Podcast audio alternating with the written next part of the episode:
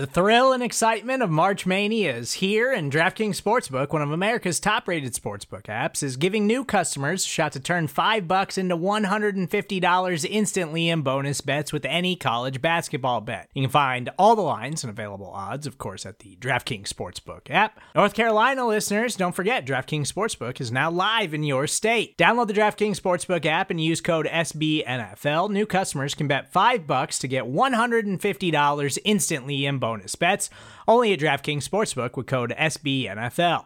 The crown is yours. Gambling problem? Call 1 800 Gambler or in West Virginia, visit www.1800Gambler.net. In New York, call 8778 HOPE NY or text HOPE NY. In Connecticut, help is available for problem gambling. Call 888 789 7777 or visit ccpg.org. Please play responsibly on behalf of Boot Hill Casino and Resort 21 Plus, age varies by jurisdiction, void in Ontario. Bonus bets expire 168 hours after issuance. See DKNG.com slash B ball for eligibility, deposit restrictions, terms, and responsible gaming resources.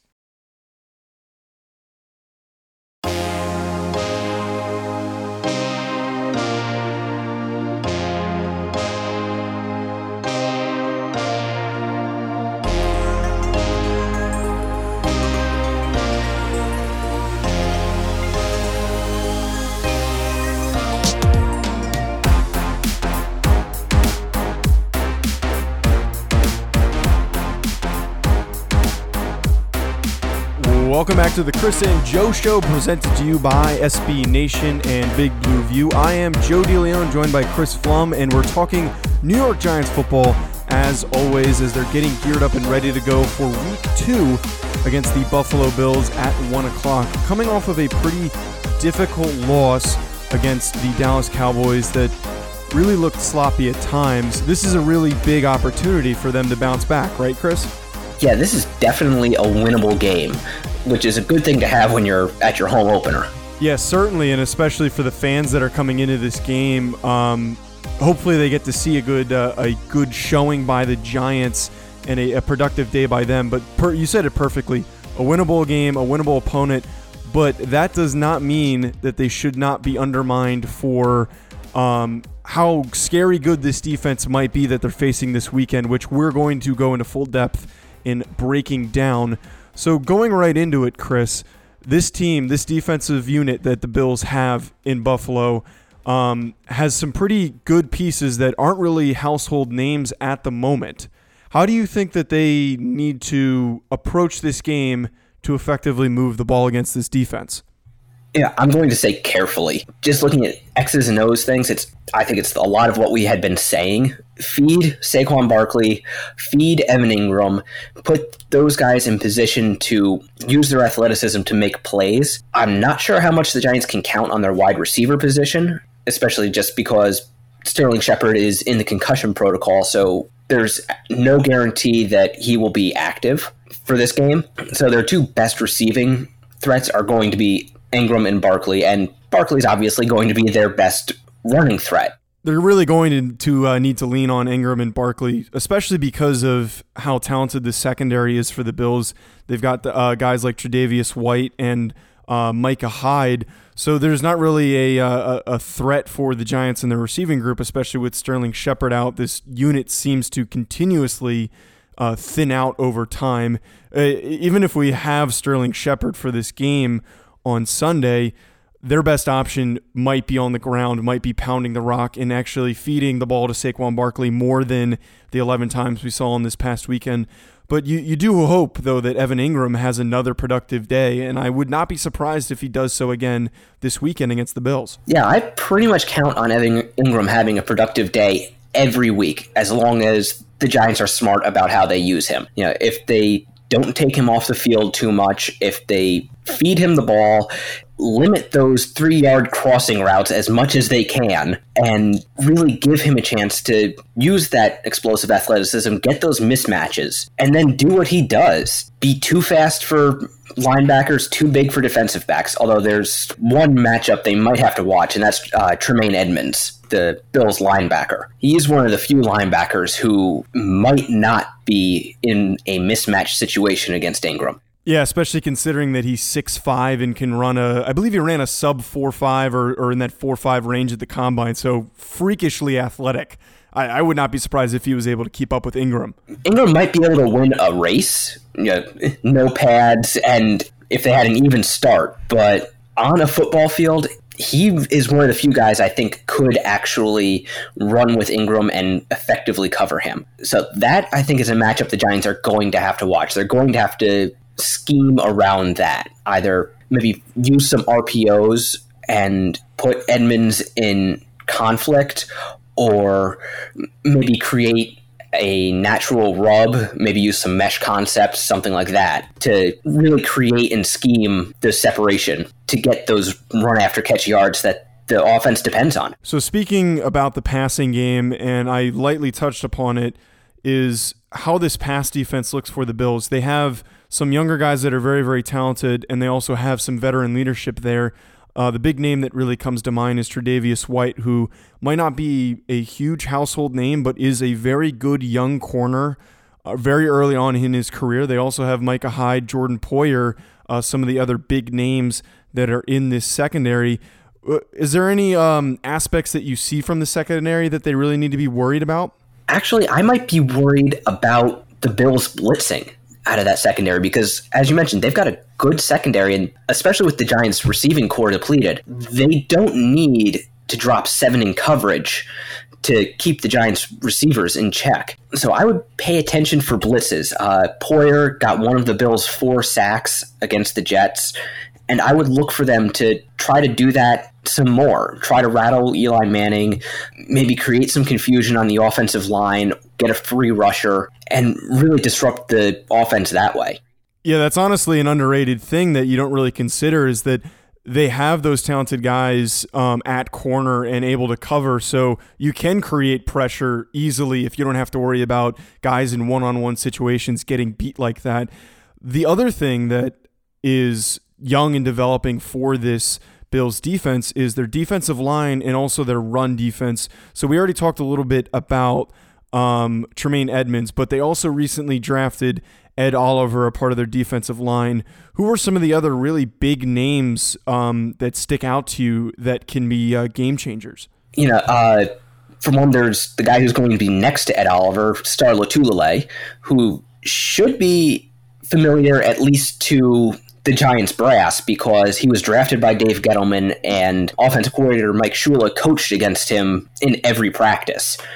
He is not the disruptive defensive tackle that you would expect out of a first round draft pick, but he is a very solid defensive tackle and a very good run defender. Ed Oliver, eh, he didn't get one of the sacks in week one, but he does have the potential to be scary. He's still working on his technique, his hand his hand usage and all that, but his strength, his burst, his athleticism, you have to watch for that, especially with Kevin Zeitler possibly dealing with an injured shoulder.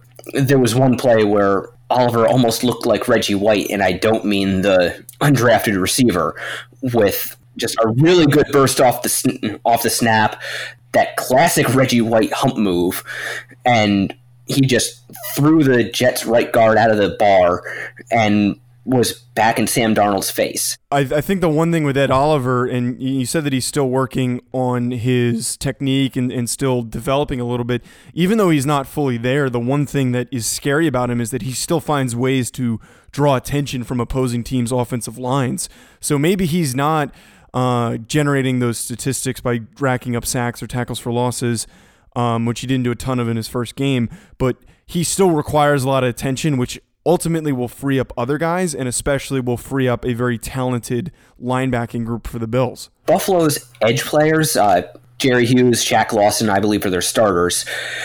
They're not great, but they're not bad either. And if the defensive tackles are drawing that attention, Lotulelei is commanding a double team, Oliver is maybe forcing the Giants to slide their protection his way, then that is going to create opportunities for the edge guys even though Nate Solder played well, uh, Mike Remmers wasn't bad. The Bills' edge guys really only have to get lucky once. And if they're getting one on ones again and again and again, the Giants' offensive tackles have to be perfect all game. And then you also have, again, those linebackers, guys like uh, Lorenzo Alexander. They use him kind of almost as a Swiss Army knife. He'll line up at linebacker one play, edge another. I think they've even lined him up inside a defensive tackle once or twice. That's another thing just to keep in the back of your head as you're watching the game is the Giants are going to have to try to find him and make sure he's not going to be coming out of nowhere. So we, we spent the time to take a look at the defense. Now, right after we take a very quick commercial break, we're going to be breaking down how this Bills offense will look on Sunday when the Giants face them. Support for this show comes from Sylvan Learning. As a parent, you want your child to have every opportunity, but giving them the tools they need to tackle every challenge, that takes a team. Now more than ever, educational support tailored exactly to what your child needs can make all the difference. That's why parents have trusted Sylvan Learning for 45 years as the ultimate teammate in their child's educational journey, instilling in them a love for learning and a passion for reaching the next level. And Sylvan's Insight Assessment can identify gaps in learning and areas that could be of concern for your child. It's a 360 degree view into your child's learning that you can't find anywhere else and helps ensure that your child didn't miss something in school that might put them at a disadvantage in the future. And right now, it's the best price of the year at $29. Go to sylvan29.com to learn more and get your child's assessment for only $29. That's S Y L V A N 29.com.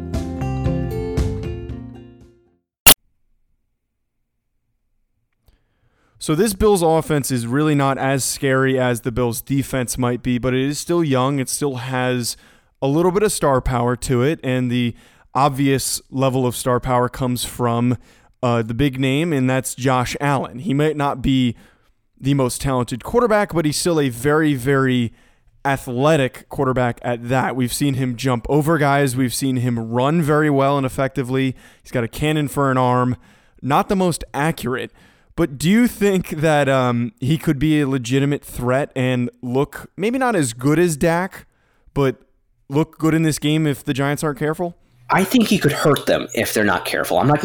I'm not going to go out on a ledge and say he could look really good, but his arm talent and arm talent is definitely the most overrated aspect of quarterback evaluation. But his ability to really force you to defend the entire field is going to stress the Giants' secondary. Can Antoine Bethea cover that much ground if, say, the Giants have Antonio Hamilton on the field and John Brown gets going, gets a step on him? Can Bethea get over there to cover a 50 yard bomb? And can the Giants be disciplined enough in their run defense to contain Josh Allen as a running threat? That's one thing they will have to be careful of with their pass rush because, as we saw last week, they're probably going to have to really try to sell out to generate much of a pass rush, even though the Bills don't have a great offensive line. I think they were even rotating and mixing and matching players last week. But if you lose the discipline, if you lose contain on a quarterback like Allen, he can get out in space and hurt you. Yeah, one thing that needs to be I think the a big focus is that even if they're effective in slowing down their short passing game and not allowing things up the middle like they did last week, they need to be very careful that they don't allow any deep passes because that's how this Bills uh, offense can stay in the game if they're struggling and not moving the ball quickly. They have um, a lot of very fast receivers, very specifically John Brown being the the fastest one, and at any point in time, Josh Allen can unload a, like you said, a 50 yard bomb and they can score a touchdown and get right back into it. So at any point in time, they need to be prepared for something like that to happen because they have that big playability because of the explosive players on um, on their offense.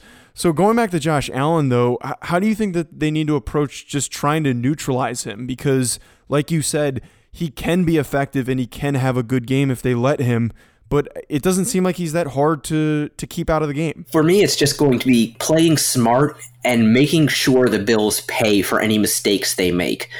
Allen had four turnovers in the first half against the Jets. Nine times out of 10, 99 times out of 100, if an offense commits four turnovers, they lose. But this was just that one time where the Jets couldn't capitalize. And a big part of that was the Bills' defense. But the Giants need to make sure that if Josh Allen makes a mistake, if he throws one of those 10 yard slants that sails five yards over the receiver's head, they need to make sure they make him pay for that. Recover fumbles, uh, pick off off target passes, and then get points for it. They can't just trade the ball back and forth, trade three and outs, things like that, because then eventually one team is going to have a big play. And as we saw from the Giants, their defense can't really be trusted to hold up all game long, especially if you have big play threats on the other side, which one we didn't mention is rookie running back Devin Singletary, who averaged even more yards per carry than Saquon Barkley. He had 70 yards on just four carries, which is kind of stupid. Yeah, we're we're gonna get to Devin Singletary very very soon, but just staying on the topic of of Josh Allen, it, one thing that I really noticed from him is that he just does not have that natural touch yet. He he has a very very big arm, but he doesn't have that ability to um, fit the ball in those tight windows consistently. So I, I just think a really big thing is just don't allow him to make easy throws. Don't leave those opportunities for wide open receivers. Um, as you know, limit that as often as possible or as much as possible because if you make things easy for him, he's obviously going to end up playing well. He's very, very inconsistent. If you allow him to be inconsistent, that's when they end up in those three and out type situations where he completes around 50% of his passes and maybe only throws for 170 yards. But like most quarterbacks, if he starts to get hot, he is going to continue to ride that. So there's not really any big names, I would say, as far as their offensive weapons. And you hit on one of their weapons that they have that NFL fans have not been exposed to a ton yet. But who are some of the other major offensive weapons that need that they need to be aware of? The one I'm really paying attention to, and I already mentioned him, is Devin Singletary. Partly because he's on my fantasy team, and I just moved him up into a starting spot. But also, I just loved him coming out of the draft. Yeah, he's not a big running back, but nobody ever told him he was small. He takes on contact as a pass blocker. He's willing and he's not bad at it either. He has phenomenal contact balance. It is very difficult to bring him down. He's got that ability to just disregard arm tackles. So the Giants have to make sure they wrap him up. Otherwise, he will bounce off, run through, and keep going. So, uh, who are some of the guys you were looking at? Well, besides Singletary, and I obviously noticed him too for his efforts on the ground, but he can also be very much a receiving threat as a dump off guy for Allen if he gets in any type of trouble. Um, but John Brown, who we already alluded to, is a big play receiver. He's not going to really burn you for 10 catches and 100 and something yards. He's going to rack up maybe four or five catches, but again, where he kills you is in those 25 plus yard receptions, those big plays, those chunk plays, which no defense can really allow. Um, if, if they're effective in really keeping him, that major weapon, out of the game, that will make things a lot harder for uh, Josh Allen. But besides that, Zay Jones has not really lived up to the hype that he was supposed to be as a second round pick out of Eastern Carolina a couple years ago. But I don't think that that means he can't be a consistent option for Josh Allen in this game. So they need to be very much aware of where he is on the field at all times. Yeah, and I would just add one more, and this is just bad memories from Giants games past. Cole Beasley. I think there have been too many instances when he was with the Cowboys where all of a sudden he just snags the ball out of the air and the Giants are falling on the ground, not tackling him, and he turns a little quick pass into a longer gain, and it's just very, very frustrating. I think if they're able to lock down Singletary, lock down John Brown, they can't let Zay Jones and Cole Beasley beat them. Yeah, when you look at this receiving group and just their weapon arsenal that they have going for them, it, there's no one that's really that talented. Cole Beasley is on the older side of 30, if I'm correct. Like I said, Zay Jones hasn't really played up to his potential. Um, John Brown is not a consistent threat, but he can be a threat in games. I don't think it will very much take a lot to neutralize them, but there's enough players in that group of of uh, of weapons for them that if you're not paying attention to one of them, they can end up sneaking out and picking up a big play or a long touchdown, which has been essentially the way that they're scoring a lot of their points. Yeah, which makes sense given Josh Allen's profile as a quarterback. If you pay attention to him, keep him contained, he's not really going to kill you, but you never know when he's going to either break a run or just unload a shot downfield and receiver comes down it and all of a sudden they're knocking on the door. And just again, because the Giants defense and what we have seen consistently from them should probably throw out uh, rookie tight end Dawson Knox as well. I don't recall him really being a contributor in the first game.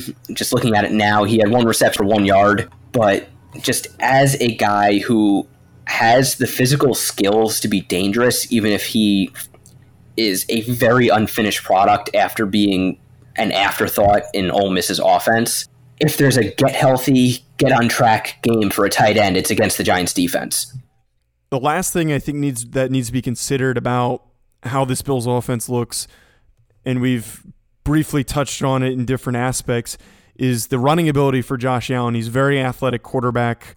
Um, like I said earlier, we've seen him jump over people. We, we've seen him elude people, looking almost like a very, very large running back, uh, which you really wouldn't expect when you look at Josh Allen.